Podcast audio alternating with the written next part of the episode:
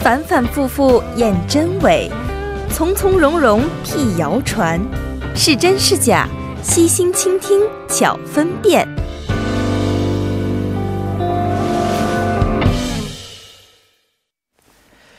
当今社会信息量巨大，信息内容林林总总，让我们是常常难辨真假。那么每周三晚的是真是假栏目呢，将会邀请韩联社的李正云记者和亚洲经济的李健记者，带来各式真假难辨的信息，和大家一同把一把关，看看他们到底是真还是假。首先有请我们的两位记者朋友，二位好。晚上好。两位好啊。今天呢是5月29号啊，再过个两天，这一月是大月还是小月？大月。31。对，31。所以再过三天左右时间，是不是5月份就要过去，然后迎来2019年最后一个上半年的月份了。对。所以这个月也被称为文化之月、家庭之月，是不是？没错没错。两位这个月都参与了什么比较有文化气息的活动吗？今天正好是韩国的文化之日嘛，是不是每个月最后一个星期三就是这个文化日，很多故宫还有书店包括电影院都会有一些优惠活动，中午吃完饭之后和同事去景福宫转了一圈，游览了一下，今天免费是吧？对，没错，今天是很多故宫都是免费的，对对对，而且电影票价好像也是从到晚上9点呢是有很多的优惠，任何影片都是5000韩元，对，没错没错，对。然后很多博物馆也是免票或者是打半价，对对对对对对对，平时看书吗？这个月很多，比如说我们以前节目当中介绍过一个韩国的什么旧书仓库。这么一个有一个啊，大家可以以书换书，或者说去那儿买一些二手书也非常便宜的。两位之前有在光化门那个地铁站就有看到过这个活动，就你只要拿一本书，是就可以换一本，就是你想自己想看的新书。对，没错，这个非常方便，而且里面很多中国书籍它也有一些外国书籍很多的，所以大家如果感兴趣的话呢，想在异国他乡看一看中国书籍，但是一般的书店不卖的情况之下，是不是？对对，可以去那儿换几本书。我不知道咱们以前学习的韩国语教学书籍可不可以？韩语教材应该还是蛮有市场的，因为好多留学生在第一次来韩国的时候。就拿我做例子来说吧，我觉得韩国的这个教材价格确实是很贵，没错。然后也是通过前辈或者一些朋友，弄到了一些二手书。需要这样，不然的话，我听说每一学期的话，光书费价格就要几十万、30万到40万韩币，是吧？对对。上大学的时候，所以这个对于学生来说是一个比较大的负担，对，所以才衍生出来很多的一些不法行为，是不是？但听说最近也有很多是在学校里边。买一些二手书，但是可能是供不应求的情况，是吧？可能一些比较热门的这个专业必买的这个书籍，每次都是就提前。我没在韩国上过学啊，韩国书籍这些教学类书籍一本大约多少钱呢？要比较便宜的，一般情况是15000以上吧。对，一般一个学期要多少本呢？这样的书籍？当时我读研究生第一个学期的时候是，买了4本书，然后总共花了11-12万韩元左右。4本书11-12万韩元，二手的还是？对对对，这个价格好高啊！对，是在那个图书馆的墙上，墙壁上就贴着这个卖韩语专业书籍的这个小纸条。天哪，这如果是新书的话，那个价格更不菲了。对，是的，才4本书，对，并且必修课程的书籍，二手的价格也不会便宜太多。是后来把这书又卖了吗？没有，现在还收藏，还收藏，对，不容易才得到的啊，里边还有自己的一些心得，是不是？对对对。好，来看一下今天两位准备的这个真假的一些信息啊，来看一下第一条信息，李健记者给我们简单介绍一下。是说中国的90后。人均负债12万元人民币。最近不少自媒体账号发了一篇名为就是假装精致榨干了很多年轻人的文章，文章中引用一组数据是说，中国90后人均负债12.79万人民币，是平均收入的18.5倍。是为什么呢？这篇文章主要是想批评90后过度追求个性，从而导致这个过度消费。然后这个数据也是被大量引用，广为传播。大部分人的这个留言都是在批评说，哎，这个90后刚进入社会工作没几年，然后就过度消费，导致负债累累。是是，我前一期段呢看这个一些新闻的时候，我记得马云在美国接受采访的时候说过这么一样一句话，说美国人你们就是在花明天的钱，所以你们在有危机的时候你们没有办法去处理危机，因为你已经把钱花完了，但中国人呢喜欢的是 把钱存起来，存起来，然后到有危机的时候再把钱用出来，是不是？对。但是很多朋友都说，马云你创造的那个蚂蚁什么什么某某啊，已经是让年轻人们学会了西方的消费文化和方式。嗯，所以刚才也是指的是 90后们他们因为这个新的消费观念导致负债情况比较严重，是不是？嗯，是的，这种说法是真实假的？是真还是假？我觉得应该有可能是真的，因为最近的一些孩子们确实特别90后和00后他们对于钱的概念不像是70零80后的感觉是一样啊。他们父母 经济能力比较强一些，然后呢对于他们的一些物质要求满足到情况也高一些，所以他们没有什么说一定要攒钱呢，要去为将来做打算呢。我觉得他们这个意识里边还缺少这个东西。有可能是真的。好，郑云记者您怎么看待的？我觉得这完全是污名化我们90后啊，你们俩都90后吗？你们俩是90初吧？应该是。对，刚90啊，是吗？哎，90一90一90一都是91的。我是90了，90的。对，那 两位是处于理解点，也好意思说90后啊，对，跟我们80后其实也没差几天。是的，这个人均债务它首先不可能这么高啊，因为其实我们都有过被平均的体验吧，比如说你 举刚才的马云的例子来说好了，马云的资产 2700亿， 那我俩的人均资产是多少呢？是吧？这个数字还是毋庸置疑的。如果这个 大量的社会财富是集中在少数的富豪中间，就会出现普通民众难以理解的平均值。但是债务跟资产是不一样的，就可能可以靠着少数个体的极高值拉高整体平均数的话， 就根本不存在少数个体的极高值了。然后中国现在 90后是 1.88亿， 然后如果人均负债 12万元的话， 那么他们这个群体一共就是负债是超过了 24万亿元。 然后但是根据央行去年发布的中国金融稳定报告的话， 个人住房贷款 余额是 21.9万亿， 然后全体住户部门债务余额是 40.5万亿。 所以这个是不可能的。 对，这个20几万亿， 平均负债12万， 还是不是个小数，太夸张了，这有点，是不是？对，没错。 我觉得负债是有可能的，但是说达到这个程度 12.79万元， 这个已经相当于说是一些中等城市每个人的 比年均水平还要高很多的这么一个程度了吧，应该是几年的水平了，应该是啊，2年到3年的程度。所以有点可怕啊，我觉得这个听起来数字比较大一些。那么请李健记者告诉我们今天的这第一个消息是真的还是假的呢？啊，这个确实是一条假消息。嗯，首先郑源记者刚才提到的全国住户 贷款总额这个数据啊，就是说如果将 90后人均负债按照 12万元来计算的话， 那么它的人均负债就是整个的比例就会占到全国住户贷款总额的 60% 以上。 这个一听这就是不太可能。对，其实像以前 大概在 10年之前吧， 网络上面有关对于这种 90后的存款是一些善意的批评或者是一些恶搞的文章啊， 主要是集中在这个 90后不太懂事不太懂规矩这一方面。 然后随着 90后年龄的增长呢， 又开始批评他们的这个消费观念。 其实我们看 1.88亿 90后当中， 本科学历以上的人群呢占比是 还是相对比较少的， 大概是 6%， 可能不到 6% 吧。 研究生的话就更少了。 所以很多人的这个话语权， 我们就是广义上说这种话语权是不掌握在这些 就是可以直接在网络上发声的这些人手里的。大部分人可能还是比较默默无闻，就是踏实的做一些非常基础的工作吧。然后就是 关于这个消费观念啊，消费观念其实我觉得我作为一个 90后来说的话， 在自己的收入能力范围之内或者是自己的经济能力范围之内，适当的欠一些债并没有太大的坏处。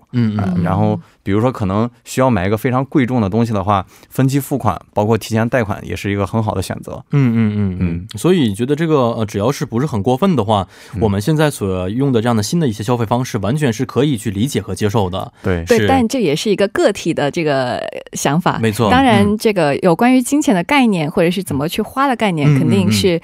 每个人还是有每个人的 是是，它的背景不同，它的这个能够负债的能力不同，都会导致到最后所花的情况也是不一样的啊。而且现在很多朋友们在网上一打开朋友圈呢，都是大家各种各样的说我今天买这个了，我今天吃的是那个，照相都一定要打卡，一定要在贵的地方漂亮地方去打卡，才会让有一个错觉在感觉到90后每天都在花钱，是吧？其实我觉得90后应该都是在 默默无闻努力的在工作着，是今天国内的有一个报纸我看了一下，它的社评就指的是通过最近的中美之间的这场贸易无硝烟的战争之后，团结起来了中国的年轻团体们，是不是大致是这么一个意思啊，也看得出来以前我们经常批评的80后小公主小王子垮掉的一代，对，然后呢90后刚才说过的啊，没有这个观念，他们其实在这个大事情大是大非面前还是比较成熟的，总是要 慢慢的成长嘛，没错，只是一个过程而已，是吧？嗯，好，看一下今天的第二条消息。 25日啊，也就是上周六， 世界卫生组织召开了第72届世界卫生大会， 会上呢就通过了国际疾病分类第11次修订本这个文件， 首次将游戏障碍， 也就是电子游戏成瘾的行为列为了疾病。 那么这个游戏上瘾是病， 自拍上瘾也是一种疾病吗？ 网上啊有一份自测的病情量表啊，然后我可以问一下，随便问两个好了。第一个，发自拍让我成为同龄群体中重要的一员。 没有，你问我们俩男生可能稍微有一点。 但是我们的听众朋友，如果啊你觉得最近可能对自己的自拍的时间有点担忧的话，可以对号入座一下啊。第一个是 发自拍让我成为同龄群体中重要的一员。发文自拍之后，我觉得在同龄的群体当中，有这个存在感，大家会关注我，没错。第二条是自拍能立刻调节我的情绪，对，比如说一自拍心情愉快了，哎，好，这个还有点可能，这其实这个病情量表就包括了，包括上述两条在内的20条用于自我评估的陈述句啊，然后通过自我评分就可以获得可以参考的结果。然后有研究啊，把这个自拍成瘾就分为了3个阶段。第一个是疑似，每天至少自拍3次， 但是不会把它们上传到社交网络上。然后第二个是即兴，每天至少自拍3次， 然后每张都上传到社交网络上。第三个阶段是慢性，就控制不住自己了，无时无刻想自拍。 然后并且每天上传到社交网络上是6次。有这样朋友我肯定屏蔽他，天天就是他的脸。 哦，好，我首先我不是这样的情况，3种我都没有。李健呢？我也是很几乎不自拍，对，我也几乎不自拍，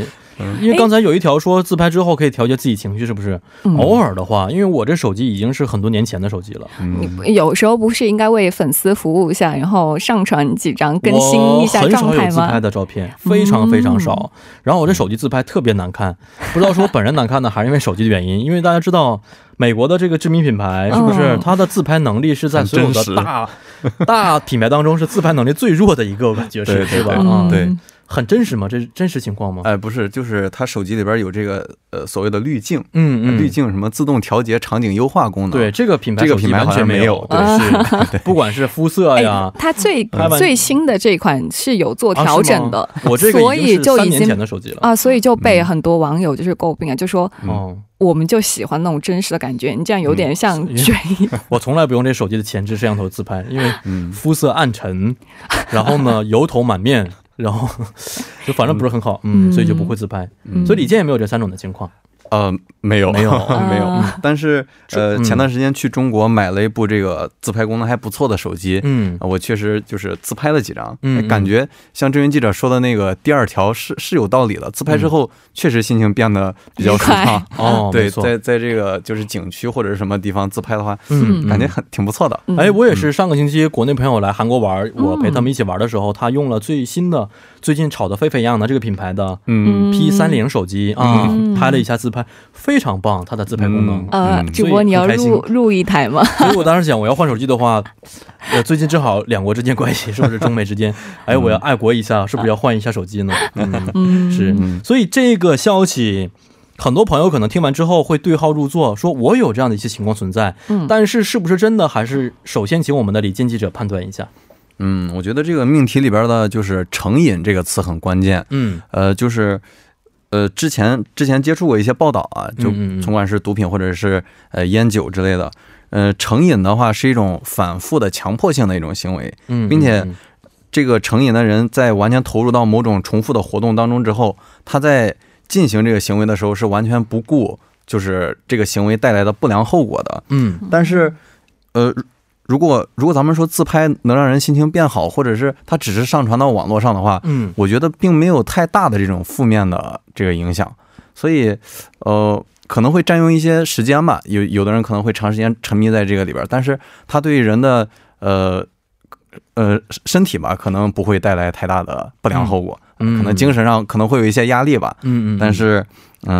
我觉得他不能算是一种病， 不能算是一种病，可以这么说吗？对对对，好，那现在请我们的郑云记者告诉我们，刚才这个自拍成瘾呢是一种病的 话题是真的还是假的？是假的。首先这个还是要看它的时间跟程度的，然后这个广东省中医院心理睡眠科的主任就说，评判成瘾是有标准评价方法的，一些网上就刚才说的那些自测表还是不太靠谱，但是一旦达到成瘾的程度呢，就要考虑采取措施来戒除，比如说如果希望得到认可或者是自我欣赏的行为， 一般情况下还是不会成瘾的。成瘾很大程度上是意味着为了某件事情宁可放弃自己正常的生活，也就是无法控制自己，无时不刻不想做这件事情。然后在判断成瘾的时候，医生在诊断时会从心理、身体、行为等多个角度进行评估。 如果一个自拍者真的成瘾，然后他会具有一些成瘾者类似的行为，比如说一旦离开手机就会出现身体不适，然后出现抑郁或者是功能障碍的戒断症状，然后但是其实无论是否成瘾，在不合适的地点或时间自拍还是确实造成了巨大的损失啊。因为有数据统计，从2011年开始，全球范围内至少有超过 250人在自拍时因为 意外而身亡。是的，超过咱们国内有很多这样的情况。没错，前几天刚看的新闻呢，有一个这个喜欢极限运动的朋友爬高楼的时候因为意外原因，所以导致最后不幸坠楼身亡，非常让人可惜的一件事情啊。没错，所以呢希望大家在自拍的时候啊还是要分清时间地点和场合啊，以安全为主。 好，看一下今天的最后一个命题是由我们的李健记者提出的。 凌晨2点以后在街上露纹身会被抓。最近咱们国家打黑除恶力度不大提高，然后在全国各地就陆续出现有这样一种消息，说是凌晨2点以后有纹身的人会被拘留。这尤其是在公众号上面就说， 就是把这个信息描述的特别具体啊，是满背纹身拘留24个小时， 花臂纹身拘留24个小时， 花胸纹身拘留12个小时。 那么这个说法是真是假呢？一听就是小蝴蝶呢，两位以后不要再用什么什么公众号啊这样的一些什么号来去说，一听这样的肯定是假的，我都已经有这个经验在里边了，而且这一听起来就太 也不是说中国六七十年代，5、60年代的感觉啊，严打的时候。对，现在确实说打黑除恶很重要的这么一个时期，但是说用这样的方式来去判断这个人是好人还是坏人，首先不可取，第二个呢也违反了我们经常说的人权的一些最基本的一些判断标准，所以我觉得肯定是一条假新闻。这个其实当时是条热搜。 哦是，对，然后是条热搜，所以当时还特别关注一下，因为他把这个当时那个网上说的那个事件还是有点像那么回事的，因为它是不是说一个人被抓，好像是比如说你要是一个群体的话 就可能会涉及比如说是不是斗殴啊，或者集体斗殴，就有可能光着膀子啊，闻着带鱼，就有可能就出于这种预防的情况下可能比如说会是不会去抓去问句话什么的。 但是啊我后面就是有关注嘛，然后他是说这其实是完全的是谣言，然后这些散布谣言的人是有被拘留的。 是这样的，是我觉得如果真要是很多男性啊，然后光着膀子然后呢闻着纹身，警察是有义务去调查一下他们到底没错没错啊是从事什么样的活动，是不是来保护我们的社会治安。但是说完全把他们要去拘留啊去抓起来去拷问呢，这个应该是有点过分的。嗯对，是所以真实情况什么样的，李健记者？ 这个谣言最早是开始于2017年，然后最近又变了一个说法，又冠以这个打黑除恶的名头变种而来，先后在中国的山东、四川、重庆等地大量的出现，然后各地的网警也是多次辟谣。现在目前呢已经有5个人因为就是散布谣言被拘留了，然后南京警方是在这个月的15号将犯罪嫌疑人张某某给抓获。就是像主播刚才说的 警方在要拘捕一个人或者要调查一个人的话，肯定是掌握了一些相应的犯罪证据，你不能无缘无故就去把人给抓了。然后咱们的纹身也是个人自由嘛，是，哎对，就是这个关于散布谣言啊，关于散布谣言是咱们中华人民共和国治安管理处罚法第25条是有规定的， 散布谣言、谎报险情、疫情或者警情以其他方法故意扰乱公共秩序，就是这些谣言可能造成一些社会恐慌心理的，处5日以上10日以下拘留，还可以处500元以下的罚款，情节较轻的 处5日以下拘留或者500元以下的罚款。哦，是这样的，所以也是一条谣言，是不是？对。但是说到这个纹身呢，我并不是反对纹身啊，但是也是希望周围的青少年朋友们在纹之前好好的思考一下，因为我周边纹完的朋友们没有 大部分90%的跟我说都是后悔的，是因为将来从事一些行业呀，确实会受到一些限制在里边。好像是参军是不可以，军队啊，或者说一些政府的一些职能部门听说也有是一些简单的一些要求和规定。我觉得这个其实也是属于一个个人喜好问题啊，但是你时代在变化，所以你当时喜欢的东西，比如说这个喜欢这个图案，你可能之后就会觉得是，而且跟着年纪的认识也有关系。 小的时候觉得又酷又帅，没错，你再长了几岁之后颜色也掉了，觉得哎这么难看像一个疤一样，所以这个认识也是在不断变化的。没错，是也是一个凭借个人喜好的一个问题了。好，今天也是非常感谢二位嘉宾带来非常有趣的真假信息啊，咱们下一次再见。再见再见。那么伴随今天我们真是真是假节目的结束呢，也到了跟您说一声再见的时间了。节目最后代表作家尹月和李京轩以及制作人刘在恩感谢大家的收听。最后呢将这首来自 Kim Hee Chul 和 Kim Jong Moo 共同演唱的Nardis歌曲送给大家。1013信息港愿成为每晚陪伴您的避风港。